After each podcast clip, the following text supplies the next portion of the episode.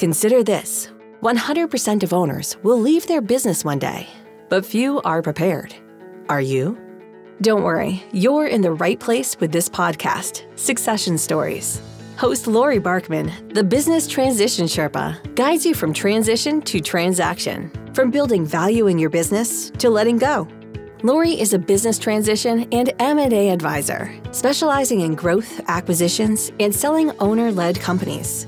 She's also the author of the Business Transition Handbook.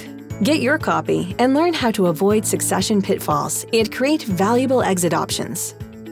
Sign up for a business transition newsletter at successionstories.com. Show us the love by subscribing to the show and posting a review. We appreciate you. Now, here's this week's Succession Stories with Laurie Barkman. Welcome back to the Succession Stories podcast. If you're not already, please give me a follow on Instagram at Laurie Barkman. Be sure to hit the subscribe button in your podcast player so you don't miss a future episode. And if you listen to this show and enjoy it, do me a favor and leave a rating and review on Apple or Spotify. It will make me smile and it makes a difference, enabling me to reach more people and help them along the way. Pete Walsh is a master coach and a trusted advisor who brings real life lessons to his family, business, and executive clients. Pete is the first guest on my show who turned down Next Generation Succession. Some quick background. In 1919, Pete's great uncle and grandfather started Walsh Brothers as a typewriter repair company in the times of the U.S. Wild West. As the third generation, Pete joined the business and slowly worked his way up the company ladder. There were lots of owner branches on the family tree, and Pete felt that his road to autonomy and ownership was too much of an uphill journey. So he said no to family business succession and ventured out on his own. Years later, the family sold the business to Target Corporation, bringing an end to Walsh Brothers after a successful 89 year run. Pete followed his passion for leadership development and coaches family businesses across the U.S. He's also the author of the Family Business Playbook that includes some timeless advice from his grandfather. We had a great conversation about family business performance and what it takes to win. Enjoy this Succession Stories episode about turning down the family business with Pete Walsh.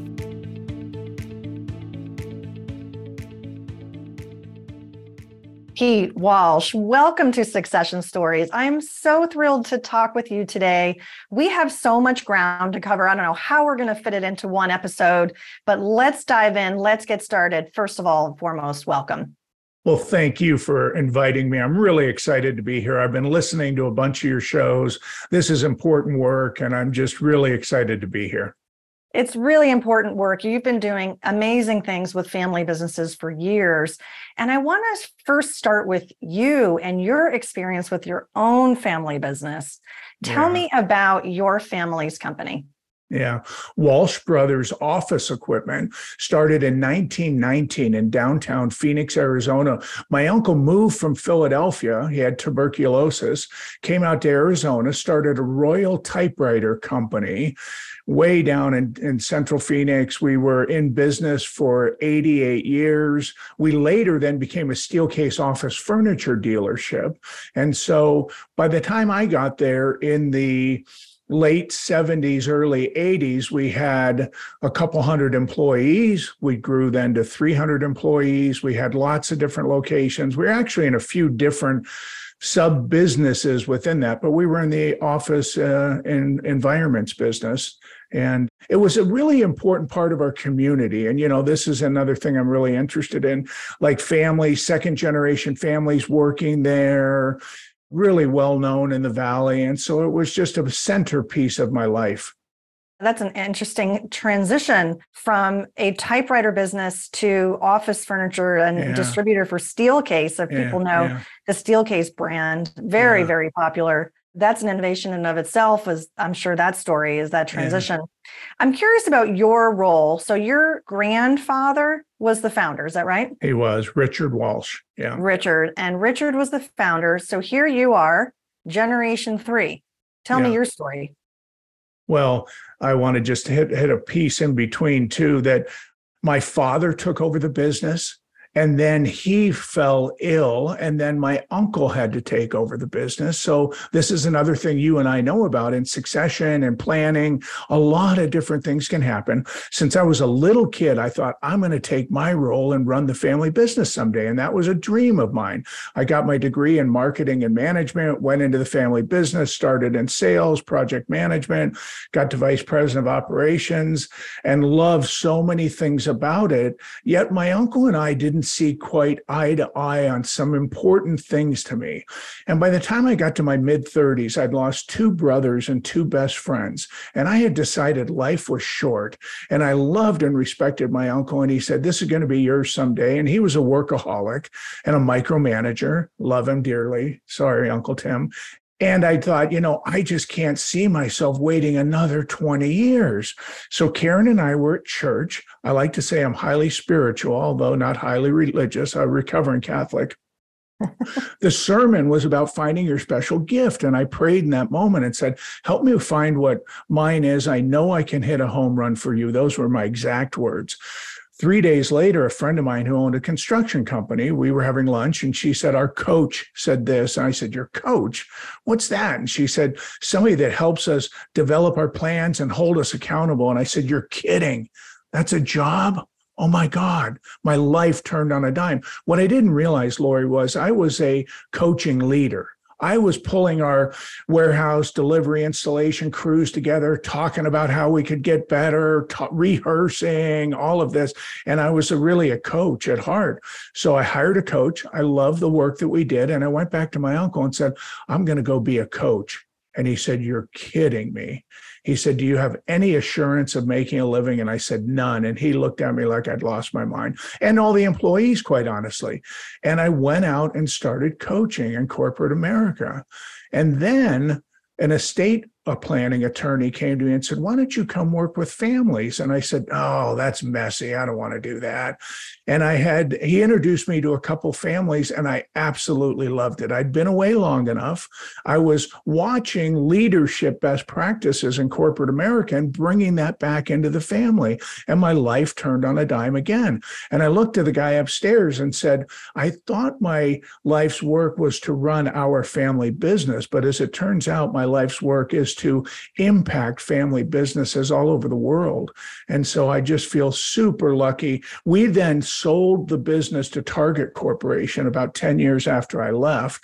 And that's another thing you and I to talk about at some point that, you know, it doesn't always work out the way you think it's going to work out. And for our family, it was really the right thing. You know, there were many family members that owned a part of the company, none of which that were really working in the business. And so, and, and and it was like handing off the business to a company that could take it to the next level and really help it begin its next chapter. And that's a hard thing to deal with.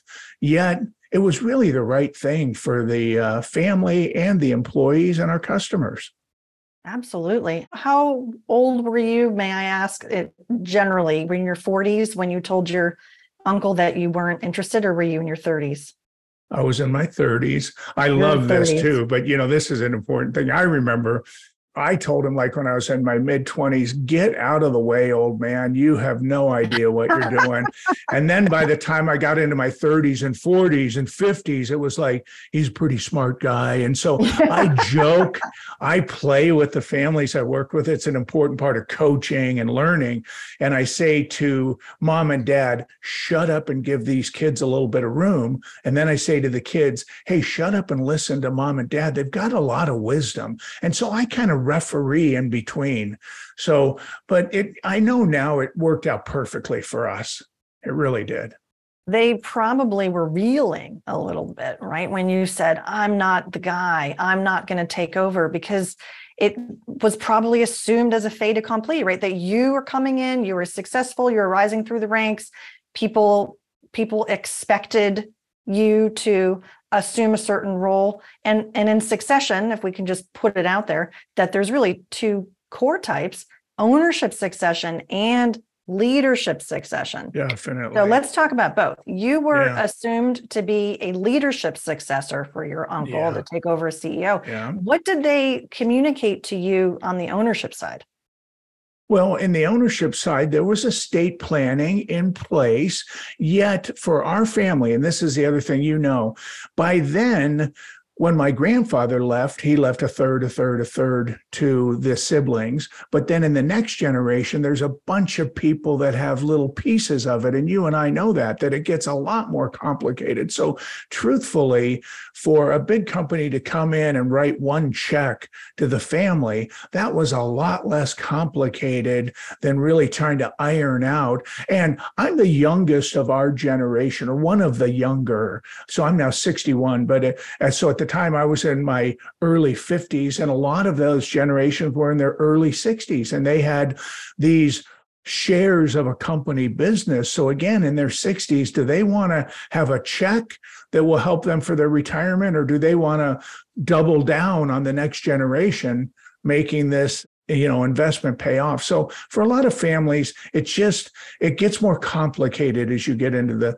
third and fourth and fifth generation as you know there's a thing called pruning the family tree that you might know. And, and I have letters actually sitting here in my desk from my grandfather to his brother in the 1930s saying, you know what, you ought to come to work and be more focused and set a good example. And so he bought out his brother in the 30s. So, you know, sometimes you have to prune the family tree. You do have to prune the family tree. It also is important to underscore for the audience that we can assume all we want about the next generation taking the baton and running with it. But unless we really check in and know if that is that what they want and are they qualified? You can be one and not the other. And in your case, no you were question. highly qualified, but you didn't want it. No question. And you and I both know that when the business was just selling metal desks in the 1960s, well, by the time I was there in the late 80s, early 90s, we're selling cubicles. It's a lot more complicated, a lot more moving parts. And in most of the families that I work with, that's a similar story. Business has gotten more complex, it's more demanding. And you might want a professional manager, an executive team. We'll talk about that and mixing family family and a professional non-family members but it's really doing a disservice to that next generation to simply assume okay now do you want to run this 50 million dollar construction company? It's like that's a big job. And you you probably shouldn't just put that off on your son or daughter right? Yeah they have to certainly want it and they, they have to have the skill set. And heavy is the head that wears the crown. It's Very a lot good. of responsibility. Right Right. And then when you get in laws and you get cousins and then that heavy crown. Now, this is part of where I come in somebody to come in and say, Hey, we did an assessment. We're now looking, we're getting 360 feedback from others. And I know you think Joe is a really good kid and really smart, but yet the employees don't really respect him or he doesn't have the skill set. So many times when I come into a family, it's my job to help them have a process. That's the important thing, a, a legitimate process. So because you know, and I have a couple kids and and probably they, they might each say, well, you're the favorite. And it's it's like, no, I love you all equally. But that's a hard thing. So then for to get some outside help, experts that can come in and say, hey, here's a way that we can measure leadership and competency and personality types. And so that's an important piece of the process to have a way to objectively measure capabilities and, and motivation. Which is a big part of this book that you've written. You've written a book called The Family Business Playbook. And thank you so much for sending it to me. It is chock full of, like you said, exercises and food for thought that a family can walk through on their own. Certainly, if they have a coach like yeah. yourself, or to help them through some of these challenges and work through what needs to be facilitated that a coach is such a is such an important role and i see a lot of sports analogies did you play some sports i'm, I'm sensing that you did you know Well, it's ironic because I wasn't very good, but my coach, my little league coach, he, I wrote a first book, Coach to Win the Leadership Game. He built a relationship with me. He taught me the fundamentals. And the backdrop of that book is this idea of deliberate practice. Vladimir Horowitz was the best piano player on the planet. And he said, if I stop practicing for a day, I notice. In two days, my wife notices. And in three days, the critics notice. And I thought, wow, that's so important. So I use the sports analogy like to give them exercises on communication, conflict resolution, goal setting, because we got to keep practicing. So uh, I don't really know what channel ESPN is on my dial. I I am a tortured golfer, I would say that, but but in performance, whether it's athletics or music, emergency response teams, they got to practice to be their very best. So I teach families how to rehearse, bring the whole family together at the summer retreat and start talking about these things and communicating and getting the conversation started early when they're like in middle school and high school. So everybody's starting to get indoctrinated. And I saw something last week, which was so good. The guy said, You got to be the CRO, the chief reminder officer. So you have to keep reminding the family this is not a given. This is, we have to work at this. We got to keep practicing. So I, that's why the sports analogy, I think, works well. This episode is sponsored by the best selling book, The Business Transition Handbook How to Avoid Succession Pitfalls and Create Valuable Exit Options business owners will learn how to navigate the emotional and practical nature of the transition process to avoid exit regrets. It's crucial to start planning when time is on your side so you don't leave money or your happiness on the table. Reading this book, you'll have Laurie Barkman, the business transition Sherpa, guiding you along the way. To download a free copy, head to thebusinesstransitionhandbook.com that's thebusinesstransitionhandbook.com today. One of the things in the book that I noticed was a phrase about landmines. Yeah. Landmines are tricky, right? There's risk tripwires that can cause irreparable damage. What are some of the more common landmines that you see with family businesses these days? I, you know, I think about personality styles. That was a central story with me and my uncle. He was a very conservative, planful guy, attention to detail, and I was more of a big picture person, uh, new ideas. And so, personality styles, values, what are our values and you know this too that when the kids all grew up at the same table. That's one thing. But when you start to get cousin consortiums, is what we call them, there's a different lot of different values. And then there's just behaviors and norms. Hey, here's how we treat each other.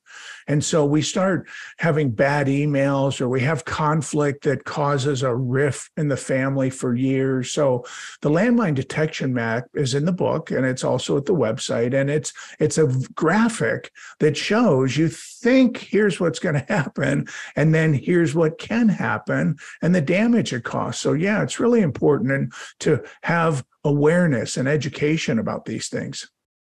Yeah, for sure. You also talk about reflection points. Yeah. You know, we're so busy, it's difficult to reflect, but your process pushes that idea. We need it to does. reflect. What do you think are some of the more challenging reflection points for families to well, agree on, to align on? Yeah. Well, I have this idea, this concept of reflective practitioner you and I are on a team. We say, here's what we're going to do when we meet with the client or the employees. And then afterwards, we get back together and review the game film and say, hey, I thought you said you were going to go left, but you went right. So that's that idea of really learning how to reflect on everything you're doing. Okay. And then I think what your question is one of the hardest things is to just be really honest with each other, but with a compassionate heart to say, I know you meant well, Laurie, and I know you said you were going to do X, but are you aware that you did Y? And you're like, I did. I wasn't even aware of that. So, so much of this work is about self knowledge, self awareness, and and in a family we see each other a certain way so again i just have to keep going back to objective outside feedback and and a compassionate warm heart in delivering it you know lou holtz said critique the performance, not the performer. And that's really good. So I, I, try to teach them how to be reflective practitioners. One of the topics that I would imagine is difficult for families is thinking about the life cycle of the business and creating a big picture for the family, this family vision.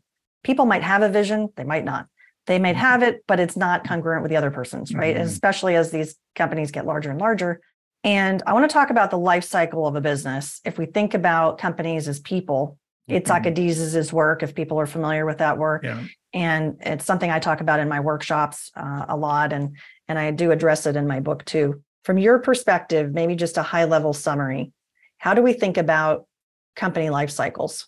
Well, I think you hit the nail on the head. I speak in metaphors and analogies, just like the life cycle of a person. You are, are an infant, you're a teenager, you're young 20s, 30s, then you get more mature.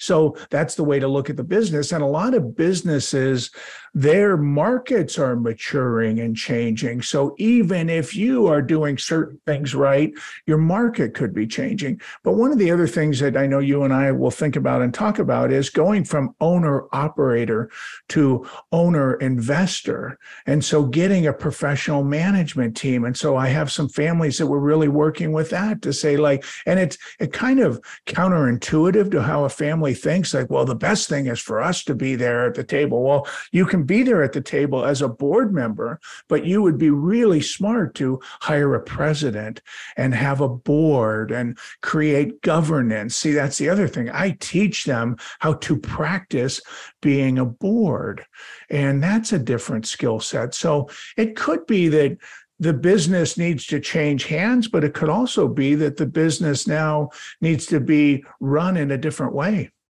Or is there a natural ending point? Definitely. And can that be a conversation? Your Definitely. family's experience was to sell to a third party. And I guess we could call that a natural ending point. The other type of natural ending point would be to close the business, which does right. happen as well. Yeah. And it can feel very uncomfortable, can't it? Well, you know, it's funny you said that. I love Walsh Brothers. I've got a bunch of Walsh Brothers stuff on my book shelf back here. Um, it was like chloroforming our favorite uncle, you know, but it was the right thing to do. It really was to let that go on into the next iteration. And it is super hard. But that's the other thing I wanted to mention today. We don't get to pick our spots. So we sold our business got a check in our hand. And the meltdown of Lehman Brothers happened 30 days later. So eh, wow. over the next year or two, the value of the business dropped considerably because of real estate, everything dropped. And so, and I said to my uncle one time, you're either really smart or really lucky. So I have a couple of my clients in the last year or two that had a good business. It's doing very well, but they are men in their early 60s with a wife and family and they're like you know what I'm going to sell the business now because the one guy, it's like, hey, if something happens to you, what do you think is going to happen to the value of the business? Or do you see your significant other being at the table to try to negotiate the value? So that's an important thing to remember. We don't get to always pick our spot. So sometimes you say, for my family and for our stakeholders, all of our employees, it would be good for me to exit now and not chance what could happen. Well, it's difficult to time the market. That story you just told about Lehman Brothers, oh my goodness, 30 days from the crash, unbelievable. Nobody had a crystal ball. You didn't know that was going to happen, but it just underscores the point you can't time the market. Now you guys got very lucky, no doubt about we it. Did, but you really did. can't. You really just can't. No, you didn't know no. that was coming. And and of course, here's another thing, important thing in my work. Put your ego aside. You know, we always think like, oh, I got this, I got figured out, and my, you know, I'm the greatest. And and you and I talked about this a little bit before the show. You got to build a team around you. The value of your business is really directly related to the people you have on the team team, the continuity of the business. And I have to say that I run into some people who will remain nameless at the moment, that kind of the world revolves around them at their business. And it's like, hey, you you're really not doing the right thing for your business.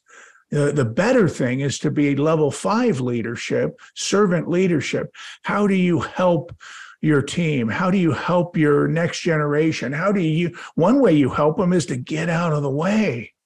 Let them make a few mistakes. Let them learn on their own. Yeah. It's critical. Yeah. The point you made earlier about owner operator to owner investor also speaks to people thinking of their business as an asset versus a job. Yeah. It's very now, maybe good. in family businesses that are larger, you had 300 employees, was quite a significant revenue business. No one family member owned it. It was shared across the cousin cohorts, as you coalitions, as you said. Mm-hmm. Yeah. And I'm curious about smaller businesses, maybe the founder, let's think about Gen 1 listening to this show. And now they're wondering when should I start a family board? Mm. Is it too soon? Should I be larger? Some other folks who've been on my show that do recruiting, uh, for example, Bruce Walton, his episode, he talked about a business being maybe 20 million when you have an advisory board, and then maybe 40, 50 million when you uh, set up a fiduciary board. Do you have any benchmarks or anything to share? I really don't in terms of those numbers, but I do think as you're you're talking, I, I err to the side of having more voices at the table. Again, that's counterintuitive. The world, in my estimation, is getting more complicated, more dynamic. The more you can put other peers at the table. And again, that's a kind of a scary thought. I've got to kind of reveal a little bit of who we are.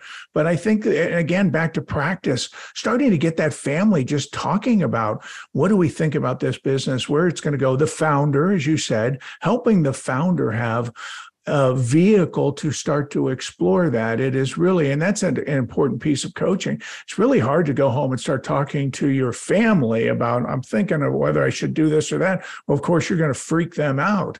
So I think the numbers you said were very good. If you reach a certain point, you ought to start developing a family board and then outside advisory board is is really good as well. Yeah, it's always good to get trusted advisors around you who are independent. Right. But remember, that takes time too. So you know that. I've seen some teams and some boards where it's like, ah, and things just aren't clicking here. Now we get a new board member and things are kind of jiving. They're kind of working. And so every team, that's the other thing I wanted to say is like every team takes on a different personality at a different time. And and the other thing is you think you have the right team and then something happens and you've got to change it out. So that's why that idea of practicing, developing, building those muscles is so important and and works really in every case. Absolutely. Just to share from my own experience, I was recruited to a family advisory board mm. a couple of years ago, and we were mm. a startup board at that time. So yeah. now we've been together a couple of years. And it was really interesting. Interesting. I mean, our story is still unfolding. Yeah. And this is the second generation. It's three yeah. brothers. And I give them a lot of credit that it's not easy to, to start an advisory board from scratch, have three complete independent people who are not friends with the family. We were not not golf buddies. Yeah, yeah. Truly independent. And yeah. you know, we're not directing management. We're not certainly not involved day-to-day yeah. operations at all. It's purely strategic. And we are for them. We are for the brothers. And from time to time, you and I should check in on it. But it's a it's a really good example of of saying the brothers saying to themselves, we need to do something different. We need to have some outside perspectives to help us. So I just want to a, a quick it, shout out and kudos that they've done that. Well, it's another principle of coaching. A good coach stretches you a little bit, stretches you out of your comfort zone, right? If you're just, if you're too comfortable. So I think for that family, I say kudos to them. And yeah, I'm sure it's a little bit uncomfortable, but when it's uncomfortable, you know you're building some new muscle. Yeah, absolutely. that's really great. And what a what a gift for you to get to have an impact because I'm sure like me, you know, I have some families that I get to impact that I think it'll have an impact for generations. That's really sacred work. It really, it really is. I want to start to wind down Yeah. today's conversation and have some ideas about what people can do to take action. It's great that they listen, it's great that they learn, but I want the audience to think about what they can do. Hmm. Best time to start planning was yesterday, but Oh, here we are yeah, today. Yeah. Yeah. what are what are two to three things, Pete, that we want family business owners to really think about and start to roll up their sleeves? Well, I think you and I would both say working on your business, not in your business. So the first thing is you got your head down and you're just, you know, producing results, carving out the time, whether weekly, monthly, yearly, quarterly, to have some of these strategic conversations is the first thing. The second thing is you need to have ongoing assessment. So I have the scorecard, the landmine detection map. Um, I have some 50 skills assessment. As professionals, we need to sit down on a regular basis and gauge our performance and have a performance review. That's, I think, a tricky thing in a family. But you and I both know in super well run companies, you have a performance review and you set development goals. Those are some things to do to just step back and say, hey, how are you at these skills here listening having an open mind communicating and what are one or two or three things you're going to work on between now and our next time we get together and then how are we going to hold each other accountable. So i think you know carving out the time having some way to assess our current state setting some developmental goals those are different than business goals okay? I'm going to work on being a better listener with my people and then finding ways to measure that. I think those are some important things they could start with. And i, I forgot have some fun you know, I just still believe life is short. My father left at 52 years old. Um, have some fun. If you're not having a little bit of fun, when you we have fun, we're we're better learners. We're going to have a better team. You know, Bill Belichick is uh, one of the best coaches on the planet, and surprisingly, he says one of our most important nights of the years are bowling and movie night. And I thought that's so weird for him because he's kind of a bit of a dry guy. He's kind of a bit of a stoic guy. But he, Right. with these families, I teach them how to practice having fun together, have a family meeting. And that takes years to develop. It really does. The first one or two, it's real awkward. Second or third, it gets better. Fourth or fifth, they start to know what it what it's like to interact with each other. So those are uh, family meetings are a really important thing. Yeah, no, that that's really good. I want to talk to you about your grandpa. He is Mm. present in your book, which is really cool. Coach Pete's grandpa, timeless advice. You've got that in, in the back of the book. This is a, a good reason why sometimes I start by reading books from the other side. I don't know why I didn't do it with Yeah, yours, but I, yeah. I a lot of times I do that. And here it is. These are letters from your grandpa in 1960 that you included in the book. Tell me about that. Oh, I'm I'm kind of getting choked up. Thank you for bringing it up.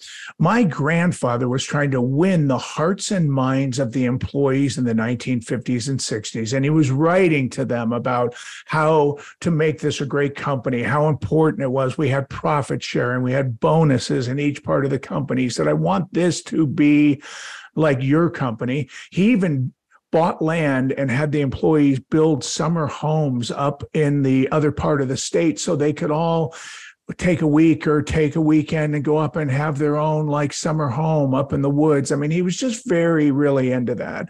And so when I was writing this book, I saw his papers and and I told you earlier, he's got the seven essentials for accomplishment. And I showed it to Karen. I said, they're still totally accurate today. Make a list be thoughtful, learn something. And so I had this idea, which is like, hey, you're going to be a co author with me on this book. And so when I got, and I always wanted to work with him.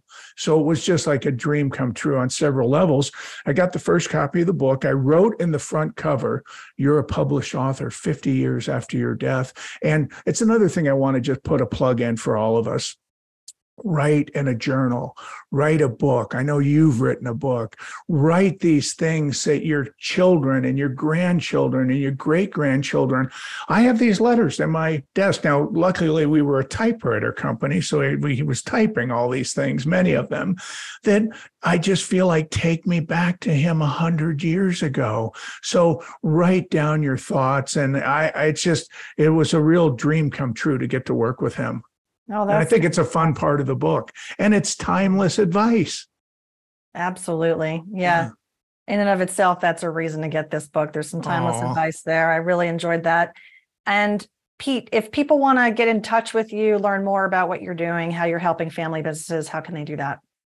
They go to Family Business Performance dot com. Pretty simple family business performance. But there we have the landmine detection map.